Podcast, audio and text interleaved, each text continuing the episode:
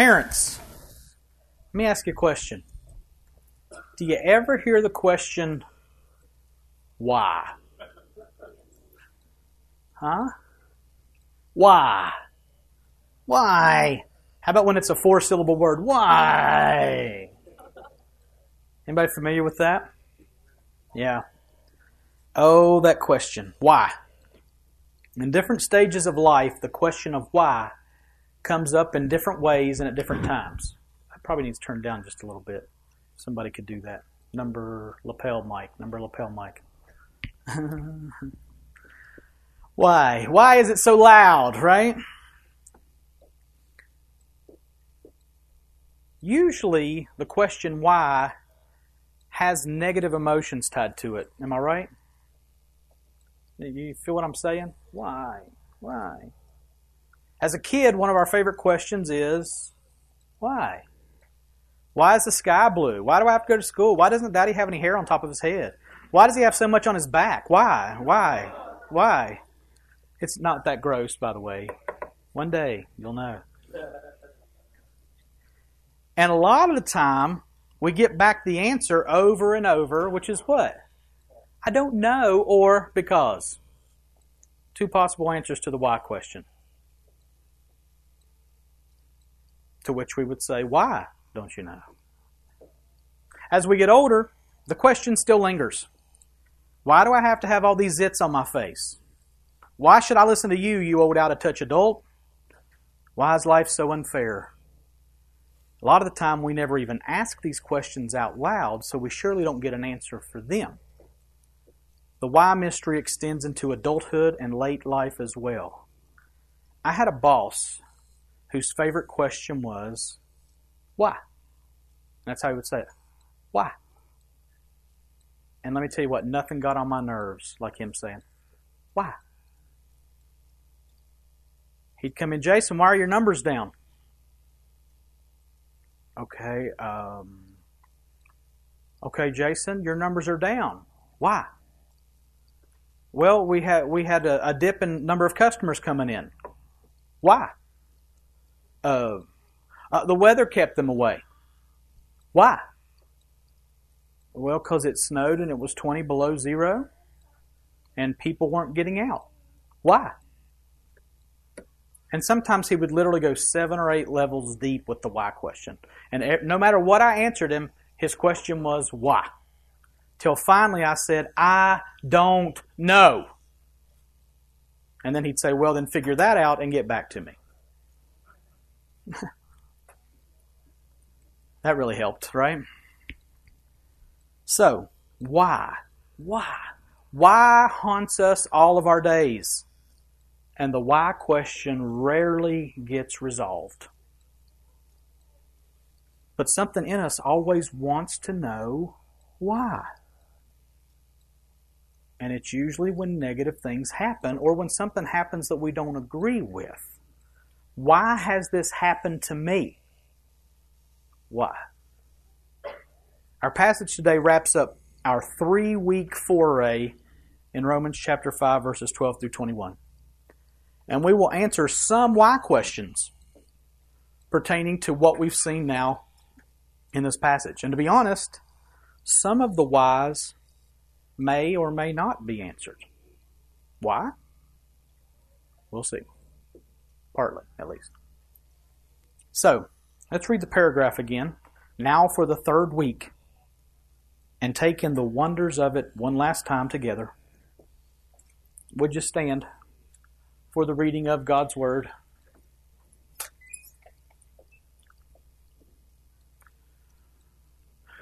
Therefore, just as sin came into the world through one man and death through sin, and so death spread to all men because all sinned. For sin indeed was in the world before the law was given, but sin is not counted where there is no law.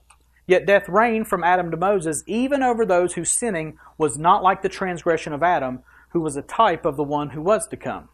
But the free gift is not like the trespass, for if many died through one man's trespass, much more have the grace of God and the free gift by the grace of that one man, Jesus Christ, abounded for many. And the free gift is not like the result of that one man's sin.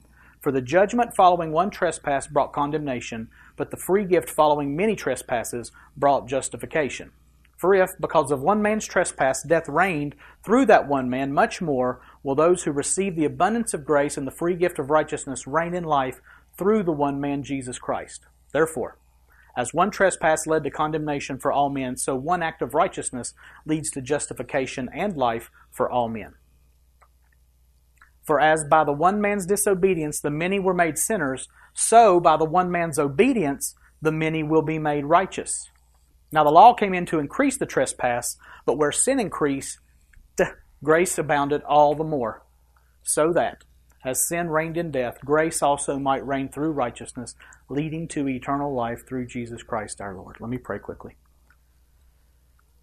God, again, we come to this passage that is so big. We have the mind of Christ if we are followers of Jesus. May we just engage that mind, embrace that mind, and by the power of your Spirit, may we understand it. And God, if there are those this morning who sit in this building who do not know you, I pray that by the power of your Spirit, you would convict them of their sin, show them that they are a sinner, and that there is a great Savior who waits to save them today. His name is Jesus, and it's in His name that we pray. Amen. Would you have a seat? We are smack dab in the middle of our third point of our outline in our 4A, our jaunt through Romans. First point was sin, the need for being right with God, and who does that apply to? Everybody. Everybody who's ever been conceived. Second was justification by faith, which is the means for being right with God. The only way to be made right with God, the only way to have your sins taken care of, is by faith in the finished work of Jesus Christ. There's no other way. From Abraham and before, up until now, until Jesus comes back, the only way for being made right with God is justification by faith. Which brings us to blessings, the results of being right with God. We'll finish chapter 5 today, and let me say something very important. As we move into chapter 6 next week, if you don't get chapter 5, chapter 6, and forward will mean nothing to you. That's how important this is. That's why we spent so much time, especially on this paragraph. Chapter 6 is a response to chapter 5. It's a natural outflow of the next logical question that would come up out of chapter 5. So please engage this passage, and we'll try to sum it all up today so that as we move into chapter 6, which 6, 7, and 8, in my opinion, may be the highest point of Scripture. And I say that very reverently. I don't say that very flippantly at all. Very reverently, chapter 6, 7, and 8 of Romans. I just don't know if it gets any better for Christians in the Bible. So, very important that you grasp what we're talking about today and what we've talked about over the last two weeks. Which included, what is this? Asian stations. That's right. I'm glad that that's becoming a part of our warp and woof. You're like, what's a warp and what's a woof? Read the Old Testament. You'll figure it out. Uh, expiation. We said that everybody was a sinner. Expiation is God taking the guilt of our sin away from us so that we don't have it anymore. There's a place where sin and shame are powerless. Expiation, God taking the guilt and the shame of our sin away from us. Propitiation is God pouring His wrath out up on Jesus in our place for our sins. Propitiation. Imputation, which we'll really, really hone in on today, is God giving us the righteousness of Christ as a gift. He took our guilt and our shame away. He punished it in Christ. Then He gave us the very righteousness of Christ, which put us in a state of being justified, justification. I have the right to be in God's presence, which will ultimately bring me home to ultimate salvation. I have been saved, I am saved, and I will be saved. So, let's start in chapter 5, verse 18. Therefore, as one trespass led to the condemnation for all men, so one act of righteousness leads to justification and life for all men. Two weeks ago, we said that chapter, uh, verse 12 ended with a little hyphen. And if you will, if anybody's got a Bible in front of them, uh, verse 12 says, Therefore, just as sin came into the world through one man, and death through sin, and so death spread to all men because all sinned. And then 13 through 17 was Paul explaining that. And then we pick up verse 18, where he picks that thought back up. Therefore, as one trespass led to condemnation for all men, so one act of righteousness leads to justification and life for all men. So the last two weeks have been an explanation setting us up for this. Therefore, now the question why? Why is this here? Therefore, will help us address the why question. Why was all of what was just said said? Why was everybody condemned in Adam? Why was everybody justified in Christ? That's what we're going to address today. We've spent the last two weeks looking at how we all sinned in Adam and how death spread to all men because of Adam's sin. Because when he sinned, Scripture says, we all sinned. And we said, well, whether that's not really fair, I wasn't there. But that's the way it works. And that's what we're going to address today, too. We saw that the system that God set up was based on imputation, both positively and negatively. Now, we'll see some more about how Jesus' righteousness is imputed to us today, but we had to see that it was true in Adam as well. We saw that proof. We saw that righteousness is imputed, and we saw that sin was also imputed. And if we want the good, we've got to take the bad. We don't need righteousness if we're not sinners, right? Because we're righteous if we're not sinners. But we are sinners, and why are we sinners? Based on something that we did? No, based on what we're born into because of what Adam did. And Scripture says that his sin was imputed to us. It was given to us. We were born into it. So that when Adam sinned, all sinned. We saw that proof of that in the fact that death was in the world and reigned in the world because of the entrance of sin. Then last week we saw that as bad as sin was, what God gave through the free gift of righteousness in Jesus was much more effective, much more better, much more betterer, much more than the effects of sin and death through Adam. We saw that we went from being reigned over by death to reigning over all in the life of Jesus. Now that's where we've been. But here, Paul picks his thought back up and sums it back up to launch into the rest of, which is the end of his thought. And he says, Therefore, therefore, as one trespass led to condemnation for all men, so one act of righteousness leads to justification and life for all men. Now, we won't talk too much about this verse as we've covered the thoughts in it over the last two weeks, but there are a couple of things that are important.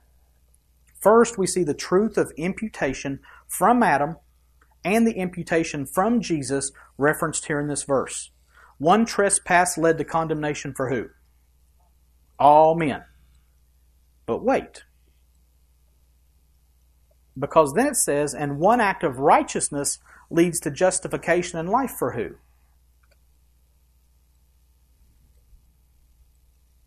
All men. Is that problematic? Will all men be justified? The universalist would say, yeah, sure. Love wins, right? Everybody makes it somehow. We're all climbing the mountain one way or the other, and we'll all reach the top together. And at the top, God is love and couldn't stand the thought of ever punishing somebody, so He's going to love everybody and just welcome them in because they've tried the best that they could. Is that what's going to happen? It's not, but this says one act of righteousness as one trespass led to condemnation for all men, which we're like, okay, everybody died in Adam, all sinned in Adam. So one act of righteousness leads to justification and life for all men.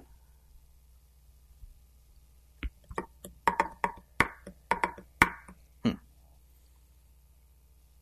One act of righteousness leads to justification and life for all men, but but all men won't be justified. We've established before that the Bible does not teach that. Not everybody will be saved. Hell is real, and though it was created for the devil and his angels, the ungodly will go there as well, ungodly humans. And the smoke of their suffering goes up day and night forever. That's Scripture, right? It is. So, what does this passage mean? Is it wrong?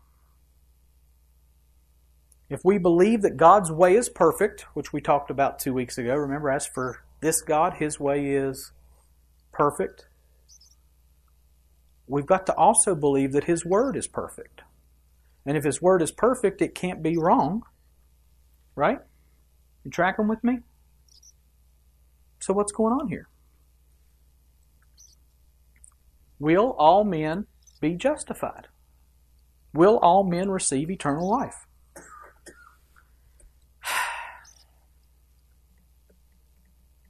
Now, we said last week that verse 15 had said that many died through one man's trespass. Remember this? We said that Paul was starting to play with some words, and those words were many and all. He said that many died because of one man's trespass, but we know that who died because of one man's trespass? All. So was it many or was it all? Yes. All would be many. Am I right? I mean, all of us is many people, correct? So that's not too hard to reconcile. All would be many, but back to our thought about all being justified, what does that mean? Let me tell you what I think. And you can pun it if you want to, shove, shove me out in the snow on my bald head if you want to. I think it's simply saying that all who would be justified will be justified in one way, and that's through the one man's act of righteousness. There will be those who will be justified, and all of them will be justified one way. All men that will be justified will be justified one way. I really think it's, again, Paul being Paul, the Holy Spirit knowing that Paul is Paul, uses his words. What is that? It looks like we have water. Huh? Yeah. So let's see all want to go to the bathroom, right? So the many will go to the bathroom. All right? Good. Thank God for the water. I'm thankful for that. Thank God for Ken. Ken, it's the body of Christ at work. That's how it works, you see. We all have a different gift. Some people have heat guns, some people don't. Ken had a heat gun. And he knew where to find the pipe. So, back to this. So, we'll all be justified? No, but all that will be justified will be justified one way. I think it's that simple. And we'll get there's he's not done with this many all many thing. We'll get back to that in a second. So you're literally talking about two different humanities here. And this is the key part of this, I think. All of the first humanity in Adam died as a result of Adam's sin. But all of the second humanity in Christ born again in new life, are justified by Jesus' act of righteousness. So all that are reborn are reborn one way. All men. All men in the second humanity are reborn one way. And again, I'm, I'm, I'm more than more than glad to continue to talk about that later, but we don't have a lot of time to spend on it today. But that's I think the second humanity, all of the second humanity is reborn one way. So, what is the one act of righteousness? Now, uh, I think that's as simple as Jesus' life. His coming, living a perfect life, his death on the cross, his rising again, his ascension into heaven, his being seated at God's right hand, and his intervention for us to this day. Christ's life is that one act of righteousness that leads to justification and life for all men. There is one way to heaven. Jesus said, I am the way and the truth and the life. Nobody comes into the Father except through me all men are justified by the one act of righteousness, which was the perfect life of Jesus Christ. That's what makes us and keeps us righteous. So, again, we won't spend any more time on verse 18. Now, verse 19. For as by the one man's disobedience the many were made sinners, here we go with many again, so by the one man's obedience the many will be made righteous. And to me, this is the most concise statement in the Bible about our identity in Adam and our, and our identity in Christ. And it shows us that God set the system up this way. That is key. That is pivotal to understanding everything that we've talked about the last two weeks and this week. God set this system up this way. For as, so by. For as Adam's sin led us into being sinners, so by Jesus' obedience we are made righteous and again, here's the last run in the many and all wordplay. The many that were made sinners is everybody. The many who are made righteous were those who placed their faith in Jesus for their righteousness. Also, note that we were made sinners by the act of one. We are also made righteous by the act of one. That's, again, that is a fantastic verse to memorize just because it gives you the doctrine of imputation in those few words. That's it. You want to know what imputation is about? We were imputed Adam's sin, we're imputed Christ's righteousness, and that's the way God set the game up. Period. That's the rules that He's playing by, and therefore that we're playing by. Need that to sink in. And again, we're not going to spend any more time on that verse. I think it says what it means, it means what it says. That's imputation right there. Now, verse 20. Now, what was the question we started with at the beginning in the introduction? Now, the law came in to increase the trespass. But where sin increased, why do I keep leaving that D off? Let me try that again. Now the law came in to increase the trespass, but where sin increased, grace abounded all the more. So what this is addressing is why the law? Because we've seen in previous verses in this passage that sin reigned from Adam to Moses. So there was sin in the world. Sinners were in the world and everybody was sinners from the time of Adam until Moses because everybody from Adam to Moses died. So why would God send a law into the world when sinners were already sinners? This verse could seem out of place if it's taken out of context, but it's not. The Holy Spirit didn't make a mistake and say, oh, oh, oh, rabbit trail. This is important, okay? If taken out of context, this verse wouldn't make much sense. Listen to what the Holy Spirit is saying through Paul here. He says, The purpose of the law given to Moses in the Old Testament was to increase the trespass. God, why the law? To increase the trespass. Okay. Do you know what that means? It means that God gave the law to make sin more sinful. to increase both the number and the awareness of the seriousness of sin. The law was never meant to save anyone. It wasn't God saying, here's the law that if you keep it, you'll make it into heaven. You're like, but that is what he said. That is what he said. But he wasn't giving the law as a map to say, this is how I want you to get to heaven. He gave the law to say, this is the map that gets you to heaven. And you know what he was saying through the law? You can't make it. There are people today in America, in southern West Virginia, who are still trying to keep the law to earn their salvation. There are people sitting in this room this morning who are still trying to keep the law to earn their salvation. But the law came to increase the trespass. Does that say anywhere that the law came to give you life? Or that the law came to set you free? No. Stay with me. The law was never meant to save anyone, but to show people how lost, how bad off, how incapable they really were.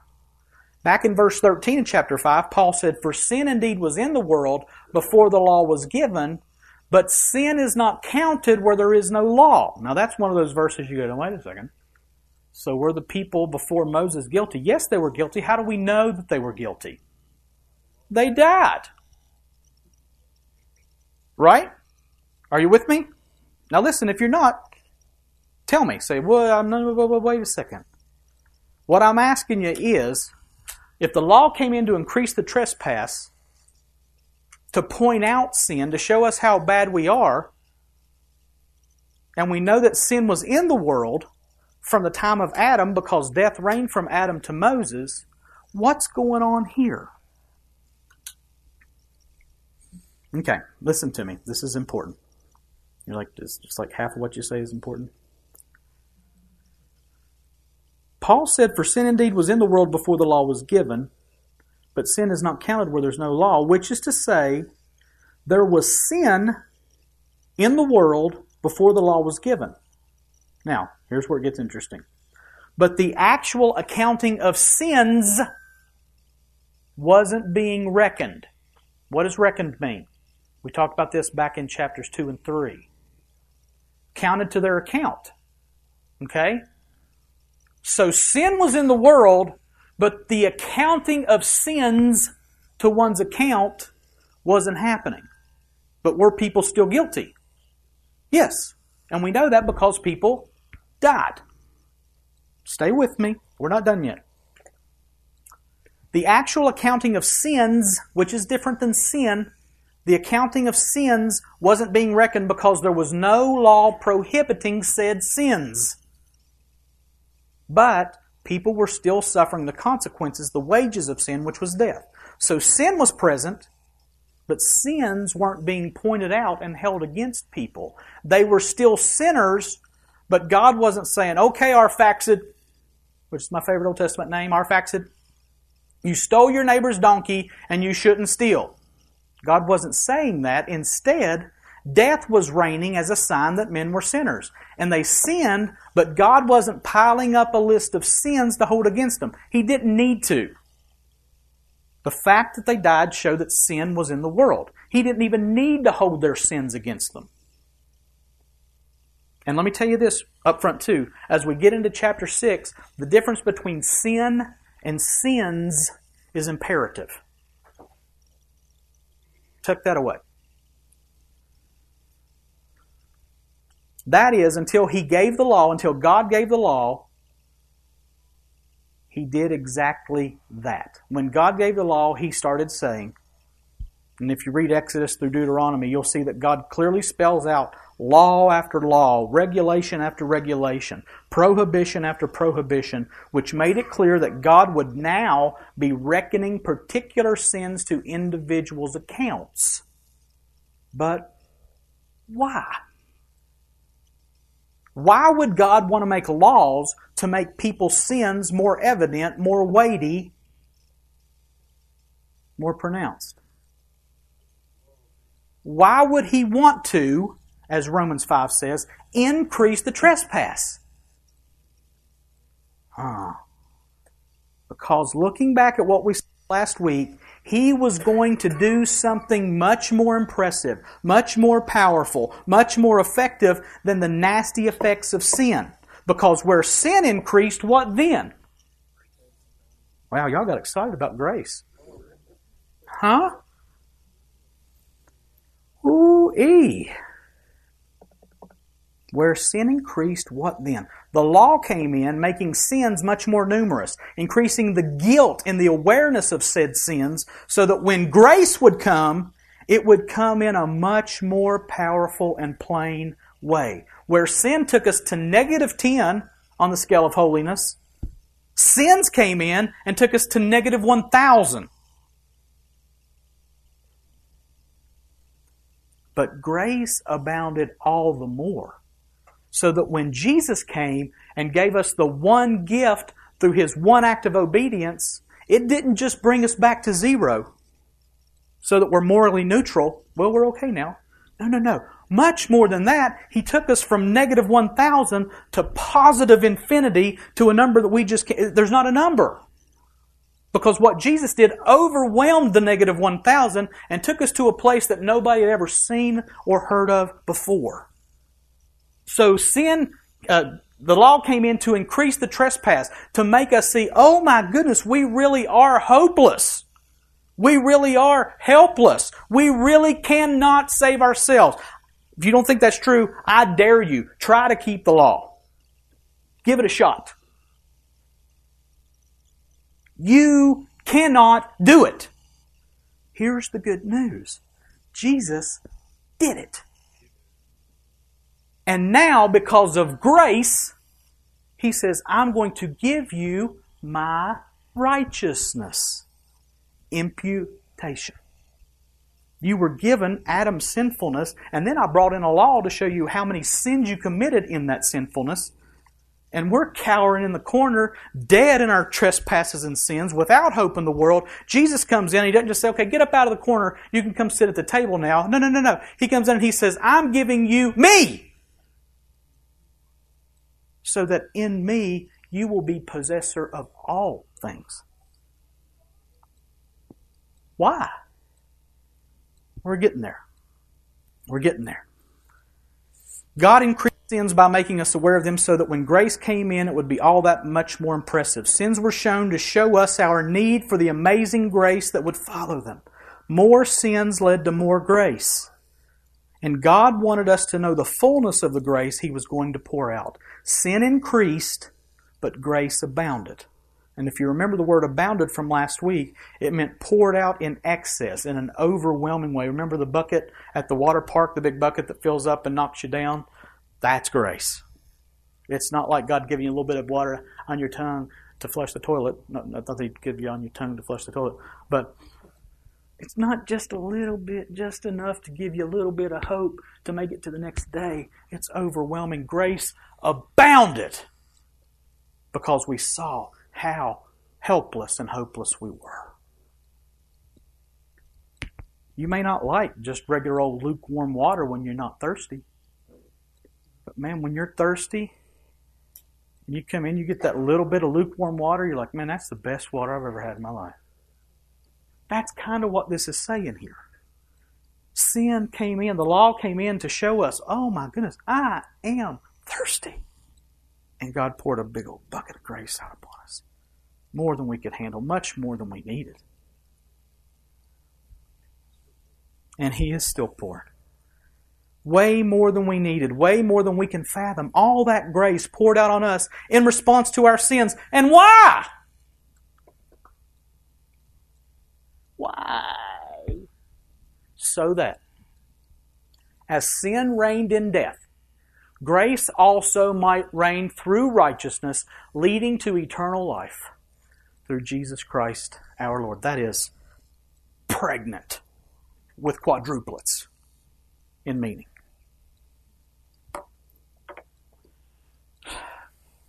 Why? Why would God pour all that grace out upon us?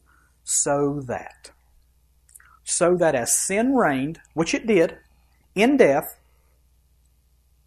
then grace also might reign through righteousness. Now, we've already seen that death reigned because sin had entered the human race, but God had a plan for something else to reign, actually, someone else to reign other than death. What, what did we say last week? Who was it that we said last week that God wanted to reign? Us. So that those who receive the free gift of righteousness and eternal life would reign through Christ Jesus. That's us. So where sin and death had reigned, God set us up to rule. So again, we were cowering in the corner, and He didn't just say, okay, your sins are forgiven. He says, your sins are forgiven, and you've got the standing of the Son of God now. So we are reigning and ruling with Him. Chapter 5, verse 17 said, Those who receive the abundance of grace and the free gift of righteousness reign in life through the one man, Jesus Christ. And here, in this verse, Paul says it was so that grace might reign. So who's reigning? We are by grace. By God's divine doing, we are set up to reign and rule with Christ. So grace reigns through righteousness, which means as we are given the righteousness of Jesus through imputation by gift of God's grace, and as we reign, so ultimately it is God's grace that is proven to reign. We get grace. He gets glory. And He exhibits His reign through us, which leads to eternal life for us. He told Adam and Eve to be fruitful and multiply and subdue the earth and reign over it. What we saw last week is was the entire universe. Now we reign over because is Jesus Christ King of the universe? You betcha He is. And one day every knee will bow and every tongue will confess that Jesus Christ is Lord to the glory of God the Father. And we are in Him. In Him. That's much more betterer than the bad that our sin was. So that ultimately it is God's grace that is proven to reign. We get grace, He gets glory, and He exhibits His reign through us, which leads to eternal life for us, and it is all through Jesus Christ our Lord. We are supposed to be humbled, amazed, and overwhelmed by this truth, especially in the light of the depths of our depravity, the seriousness of our sins, and the hopelessness of our original condition as bad as we were, as bad off as we were, God did more than we could ever have hoped for. In us, through us, for us, for His glory. That's what grace is all about. now, this week, last week, week before, we covered a lot of stuff I mean, a lot of stuff. Anybody's family just do too much for Thanksgiving? Like everybody in the family is taking home too many leftovers that they'll never eat, and you're going, oh my goodness, why did we make all of this food? We do it every year, twice.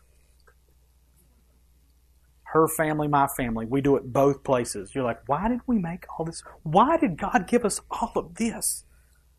in these 10 verses. It's way more than we understand right now. It's way more than you'll ever understand if you think about it for the rest of your life. Why? Why would he do such a thing?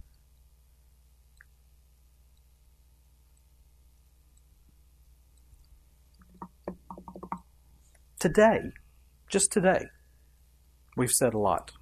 And it might lead to a lot of misunderstanding. I said two weeks ago that you wouldn't leave that sermon, that message, with resolution. I said, give me two weeks from today. Maybe we'll have resolution. Maybe we don't. Maybe you're still going, I don't know. Maybe you walk out of here today as we finish this paragraph and you're going, nope, I still don't get it.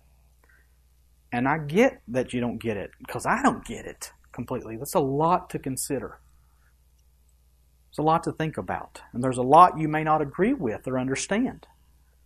I know I don't get it all. I can't take it all in. So, what do we do with it all? Let me try to summarize as best as I can and then see how we can apply it into our flow of thought from Romans and then into our lives. I'm going to go back through 12 through 21. I'm going to break it up in chunks and summarize it. And then we're going to go into application. We're almost done. Let me read. I don't know if I put that up here or not.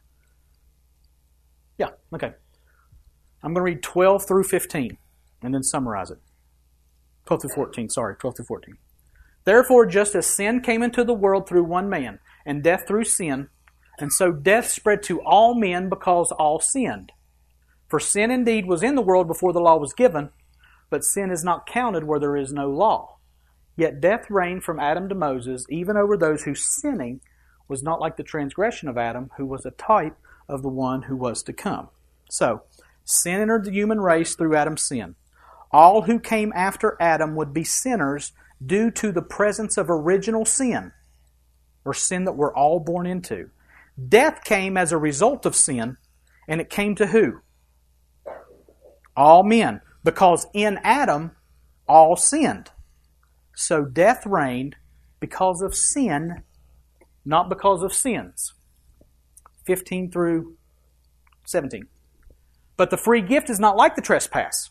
For if many died through one man's trespass, much more have the grace of God and the free gift by the grace of that one man, Jesus Christ, abounded for many.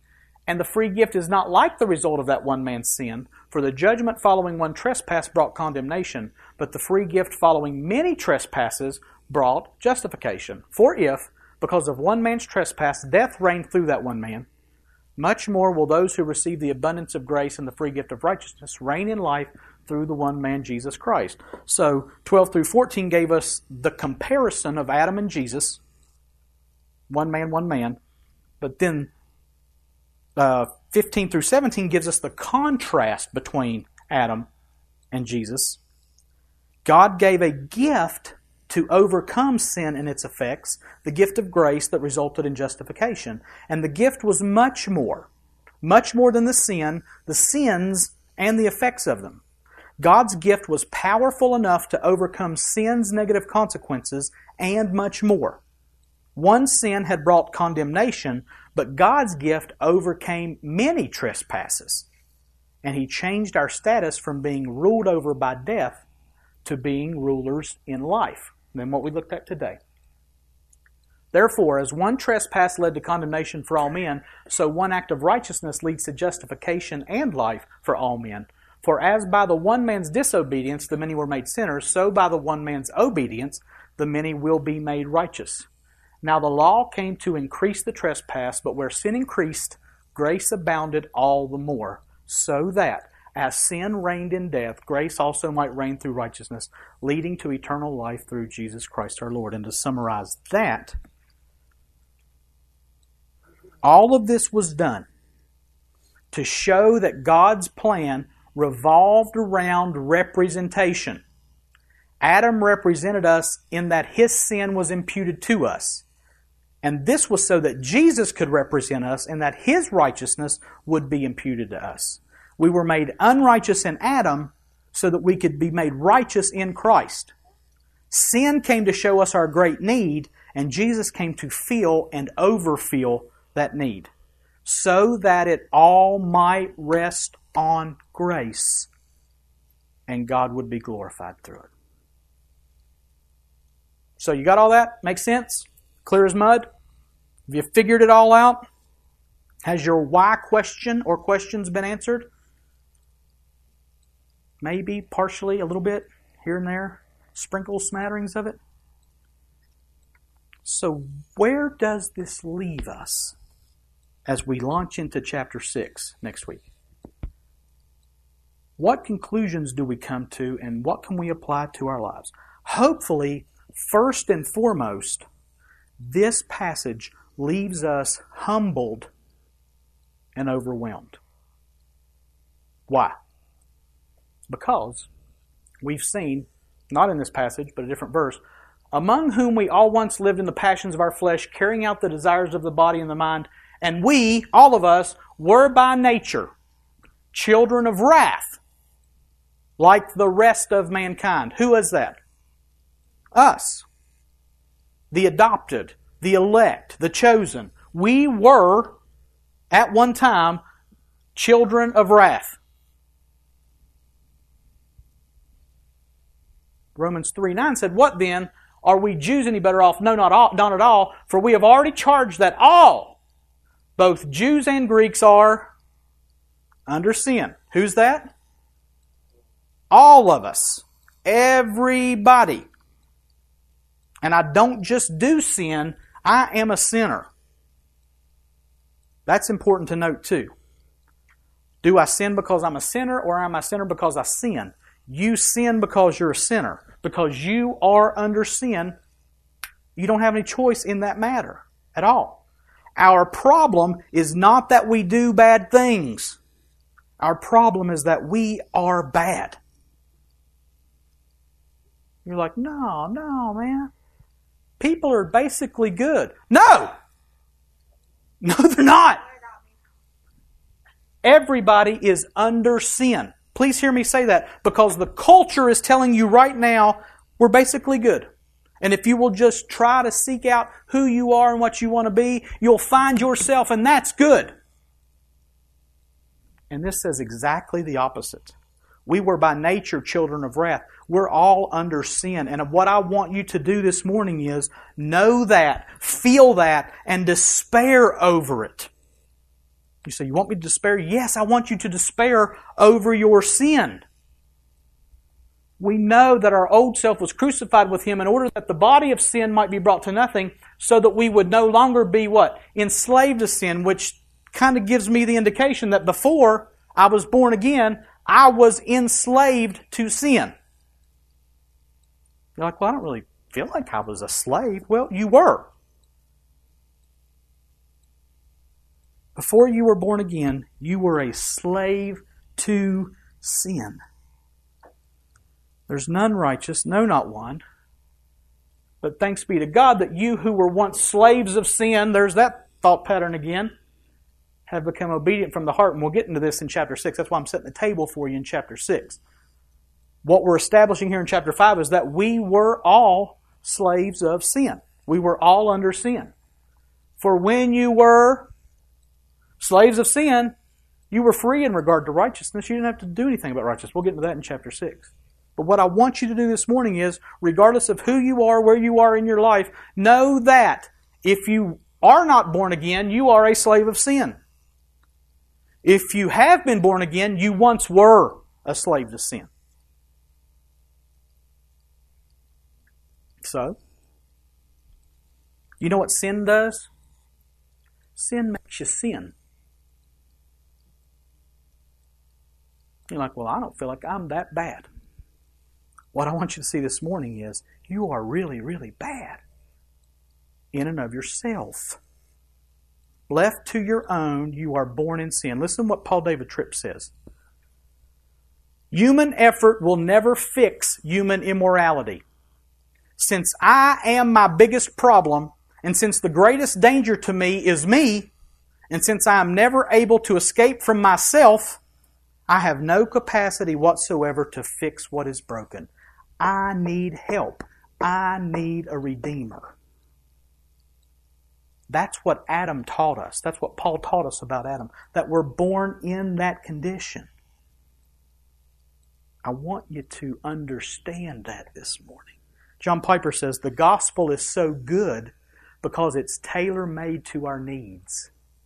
And our need is the fact that we are sinners and we need a Savior. That's what makes the gospel such good news. That's where this should leave us this morning. It should leave us going, In and of myself I am helpless, but God did what I could not do. And it should humble us in that we don't try to save ourselves anymore. And it should overwhelm us that grace has abounded to me, the chief of sinners. And maybe you're looking and saying, well, maybe you're the chief of sinners, but I'm not that bad.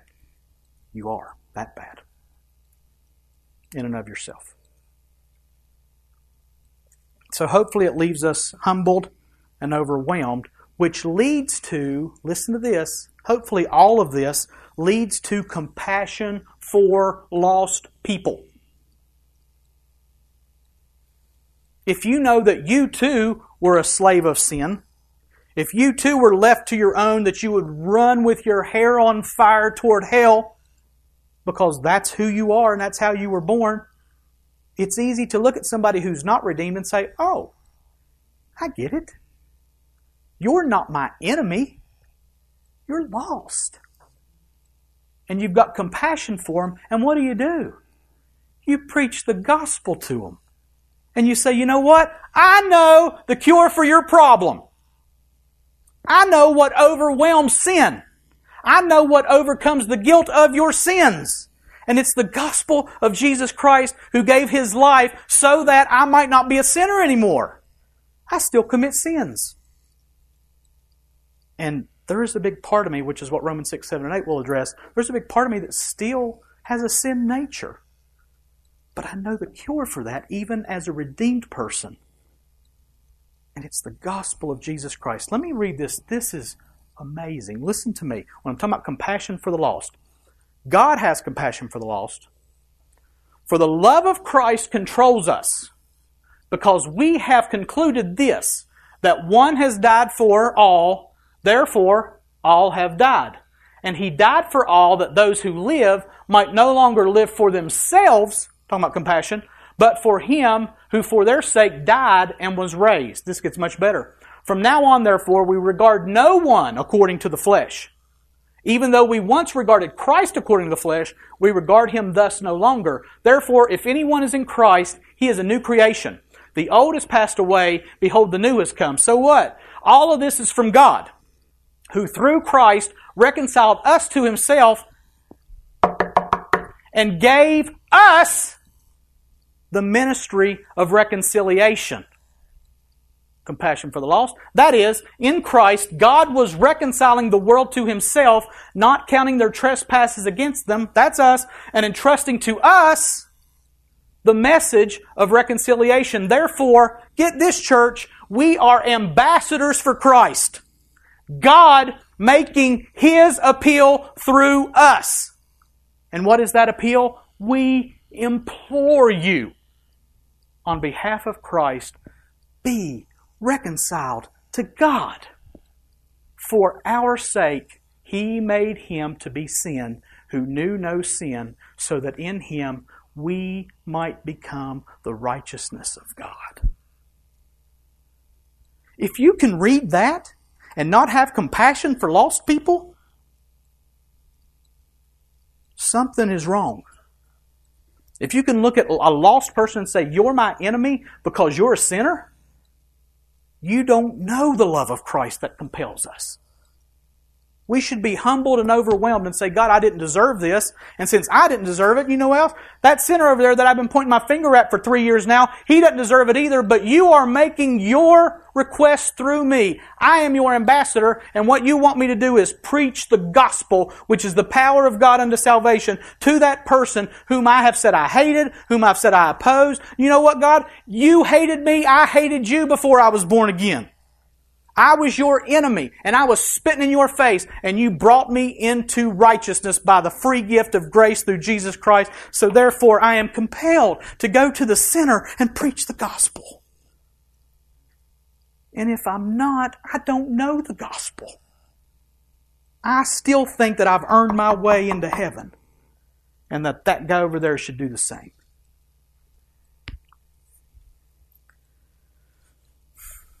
Compassion for the lost. We should be humbled and overwhelmed. We should have compassion for the lost.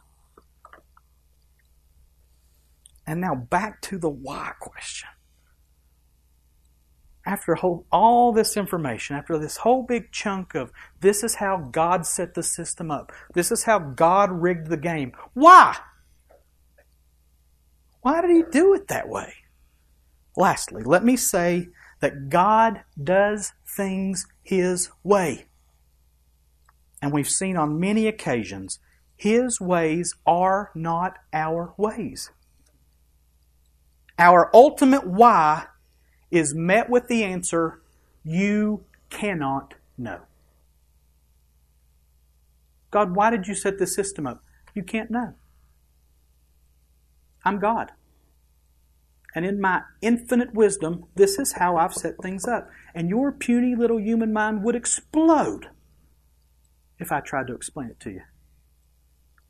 He's God, people. We're not. You can ask why all you want to. He's not going to get mad at you. But I'm telling you what, you can't understand the ways of God. You can't. It is impossible. Deuteronomy 29 29. The secret things belong to the Lord our God. But the things that are revealed, which we talked about in our first two application points, being humbled and overwhelmed, having compassion for sinners, those belong to us and to our children forever that we may, may do all the words of this law. But that first phrase, that first clause there, listen, there are some things that are pent up in the secret will and the secret wisdom of God that we can never understand. Why did God choose representation? Why did God choose imputation? I don't know. But He did. I know that. He's revealed that to us. He hasn't told us why, outside of the fact that so that He will get glory. That's our answer to why. God, why did you set it up as far as imputation, as far as representation? For my glory. Can you give me a little bit more? No. That belongs to me, God says. That's my deal. And you can't you can't know why. And if we're going to stand and wag our finger at God and say, that's not fair, we don't get the gospel. We don't get the truth that we have been given the righteousness of Christ as a free gift of grace through God.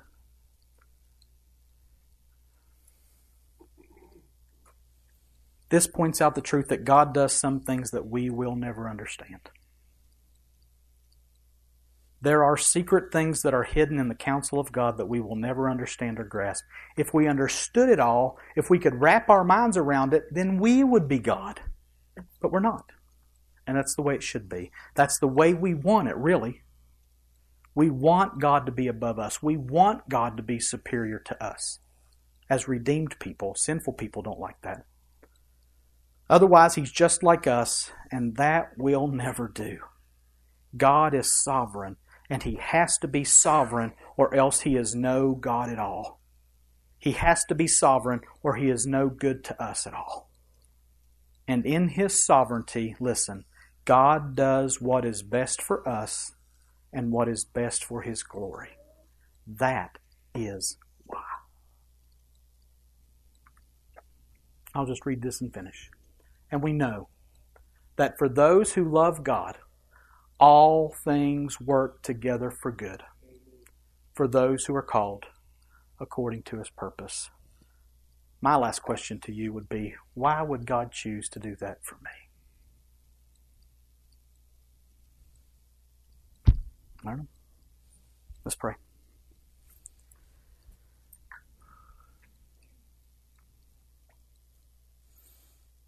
God, you have been gracious. And you have done what I could not do, what the law could not do, weakened by the flesh as it was. And you've done it through Jesus Christ, who is greater, who is better than anything that we could think or imagine. In your secret counsel, one God in three persons. This is your plan. Your plan revolves around representation. I was represented by Adam, but I am now represented by Christ. And I'm thankful for that. Very thankful for that, God. Thank you for choosing the perfect way of salvation for me for the whole world. Now make me, God, understand that you have called me to be your ambassador, to preach this truth, to preach this love, to preach the glory of God revealed through the person of Jesus Christ to every man, woman, and child that I could possibly get around. Knowing that your gospel, God, the gospel of Jesus Christ, is the power of God unto salvation for all who believe, for the Jew first and also for the Greek. God, light in us a passion for the gospel. Humble us, overwhelm us, give us compassion for the lost, and help us to understand that you are God and this is the way that you've worked it out. And you're not afraid of our whys. May we not be afraid of either your silence or your answer when we ask why. Thank you for your faithfulness. Thank you for your goodness. We trust in you now and in the finished work of Jesus. And it's in His name that we pray. Amen. Would you stand to receive a benediction?